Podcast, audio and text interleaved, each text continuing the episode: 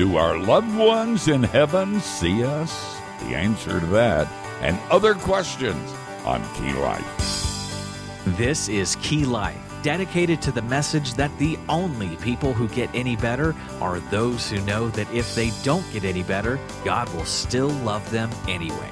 That teaching raises a lot of questions, so here's author and seminary professor Steve Brown, along with Pete Alwinson from ForgeBibleStudy.com, with answers from the Bible that'll make you free.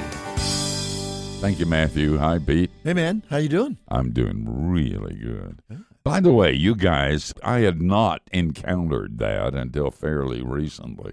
If you'll go to uh, forgetruth.com, there is an amazing and wonderful podcast. Y'all do that weekly or monthly, or, Uh, weekly comes out on Monday. and then they could, if they couldn't hear on a Monday, they could get it on Wednesday. Absolutely. I can get it any day they want. You archive it there. And so Yeah. it was. Re- I had a great time. I went over and spent some time with these guys. It would have been better if it was a woman's ministry, but I got to deal with ugly men, and uh, I went over and we just had a great time. It was great. and you yeah. have some great tech people and some people involved in it, and uh, it's called the Forge, Forge Truth Podcast. Forge Truth And Podcast. Steve will be on it soon. Hey, listen, go uh, go to forgetruth.com. There is so much on that website that is so good and so much more that is to come, and you need to be aware of it. Pete, as you know, comes in on Fridays, and for the last 25, almost 26 years, you've sat in that chair and straightened me out Taking the blame. and taking the blame. That's why I invited you, man. I was tired of getting those letters. uh, listen, we love to get your questions, and you can ask a question by calling 1 800 Key Life 24 7. You can record your question, and we sometimes put you on the air. You can write to Key Life Network, Post Office Box 5000, Maitland, Florida 32794. Key Life Canada, Post Office Box 28060, Waterloo, Ontario, N2L6J8. Or you can email your question to steve at keylife.org, and I promise we'll take you seriously. By the way, if you can help us financially, we'll even take you more seriously. no, we really won't. But if you can, please do. And I promise that we'll squeeze every dime for the glory of God. Pete, why don't you lead us in prayer and then we'll get to some of these questions. All right, let's go. Our great Father, thank you for the joy of being able to come into your presence at any time because you are the God who is sovereign, uh, that you are nearby, that you you know all of what is going on in all of our lives. You're kind, you're good, you're loving. You are the supreme king of heaven and earth. And Lord Jesus, you are the only savior of the world. We praise you. We we really ask that you would continue to work in our lives. Thank you for what's gone on this week and but we pray you'd redeem the things that we think were bad and turn to good. Uh, and, and, and in a glorious way, bring honor and glory through what you do in our lives. We need you big time. Father, be with our pastors, our teachers, our leaders, our priests, all those that will be proclaiming your word this weekend as we get with your people. And we pray that you would be lifted up and glorified then and there as well as right now as we do the Q&A. We commit it to you. In Jesus' strong name we pray. Amen.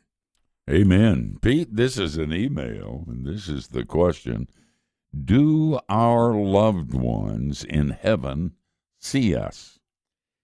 You know, uh, we don't know, do we? Exactly, 100%. No, we know that once that there is an example in the scripture where they did, but that's very, very rare. Which one are you thinking about? Well, I was thinking of Lazarus, but there are others. I, there may be others. I don't know. Yeah. But it, it's not a common thing, and I think that's the way God created us. Hmm. You know, the problem with death work and mourning time and grief work is the facing of the reality that your loved one is gone. Mm-hmm. And as you and I both, when we've taught uh, seminary students how to do funerals, we've made sure that they understand that they have to cause the family, and maybe even harshly, to face the reality of death. That's why funerals are good with the coffin open Mm. because it's hard to ignore the fact that that's a corpse. And you don't start healing until you psychologically have dealt with the reality that there's nobody to wind the clocks, that the footfalls you were used to hearing are no longer there, that the laughter's not there, and it won't be. And if you go too far down this road, and the scripture doesn't, uh, you you you put off the healing that is absolutely necessary Mhm. uh, for a person. Well said. Well said on all counts. And and so just agreeing with you on that and, and seeing that the, the need is to recognize too that heaven is another dimension. Yeah, It might not be way up there. yeah, It's another dimension. God certainly is here and interacting with us, and He is available to us. So I love your processing that and knowing that He is omnipresent as well as transcendent and glorified. Do you know that that old story of the two women were sitting in church waiting for a funeral when the wife of the husband went up to the casket, leaned over and started wailing and said, "George, speak to me. George, speak to me." And one lady said to her friend, "If George speaks to her, I'm out of here. I'm out the door, right over there." And she said, "There's no door over there." And she says, "Well." Where do they want one? this is another email question, Pete. What is the purpose of the Holy Spirit in our lives as Christians? Wow, that's a great question. Raises the whole point of the ministry of the Holy Spirit Yeah. overall. And your book, they ought to get and read. It's called Follow the Wind, and uh, and it was a hard book to write Mm. because there isn't a lot of resource. There isn't, you know, that's an area that is avoided in many places, not among our charismatic friends, but in in mainline uh, denominational. You don't find a lot about There's a that. lot of people that want to just kind of ignore him. That's but, you know, the Holy Spirit does take a pro Jesus approach almost all the time. Yeah, he, he's a pointer. He's the pointer. And, and so uh, when we overemphasize the work of the Holy Spirit, we can get into trouble, but we can also underestimate That's true. how he energizes our faith and, and encourages us to really uh, uh, experience grace on a daily basis, which is what we need. So the Holy Spirit does a lot of things in the life of He convicts right. of sin. He comforts us. When you He comforts us when we're scared to death. yeah. Uh, he lifts up Scripture and applies it in our minds. Mhm. He teaches us. hmm He, in fact, this morning, uh, Jeremy, who's our producer, and I were recording the last six chapters of the Gospel of John. hmm and we're going to post that and some other scripture on our website. But it's just the reading of scripture. And we were and those are the chapters. They are toward the end of john when jesus is talking about the holy spirit. And he Right. says it's to your advantage that i go away because i'm going to send you something that's going to blow your mind and it's going to make a big difference. Well he didn't put it that way but that's what he meant and that's the holy spirit Yeah, yeah. So we can't wait to hear that. And you reading scripture is, is just awesome. You know, and, and the reality is is that is that we we are commanded by the apostle Paul to be filled with the Spirit, um, and not drunk, but be filled with the Spirit. that's right And and and so that's something we can do every day. Lord, fill me and keep filling me all day long. Give me your power, the ability to think your thoughts after you, be comforted and encouraged.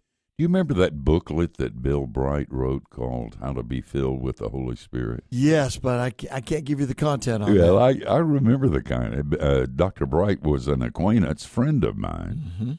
and uh, his lectures on that made a major difference in uh, Anna, my wife's life. And he says you breathe, he calls it spiritual breathing. You Yeah, breathe yeah. out and you breathe. Breathe out as the sin, breathe in the spirit. And at that moment, you are filled with the Spirit, Mm. and you trust that that's true in faith. Listen, you know, we can't deal with this subject unless we talk about What's the difference between being filled and being baptized with the Holy Spirit? Right, and it illustrates one of the major points. 1 Corinthians 12 13 says that it is by the Holy Spirit that we are baptized into Christ or engrafted into Christ. In other words, the Holy Spirit is really the one who takes the work of Christ and applies it into our hearts, converts us. What about it being a second work of grace? Yeah, that's where we um, we would say that there's many works of grace of the Holy Spirit Yeah. ongoing, but it's not a, a unique or, or different baptism of the Spirit. Yeah, there's only one baptism. That's right. Ephesians is pretty clear about that. That's right. That's right. And uh, so, but there can be five or 10 or 15 of fillings of the Holy Spirit. Yeah. And they're significant. You know, you get such characters as Dwight L. Moody, who spent some time in his room and he came out and said he had seen God. Mm. And it was the Holy Spirit that brought him to that particular point. Mm. And I bet that every Christian who's listening to us right now has had an experience of the Holy Spirit, even if they didn't um, didn't recognize it. Mhm. Say, God, let me know when that happens. Mm. And He generally says yes to that kind of prayer. And I think we ought to say, Lord, do do amazing things through my life, and Yeah. let me know it's you. That's right. Yeah. And if you don't, that's okay. Yeah. You know, I you, I don't get to vote, but that'd be really cool if you'd let me see it occasionally. Amen. Amen. Amen. Was Jesus crucified on Friday night and raised on Sunday morning?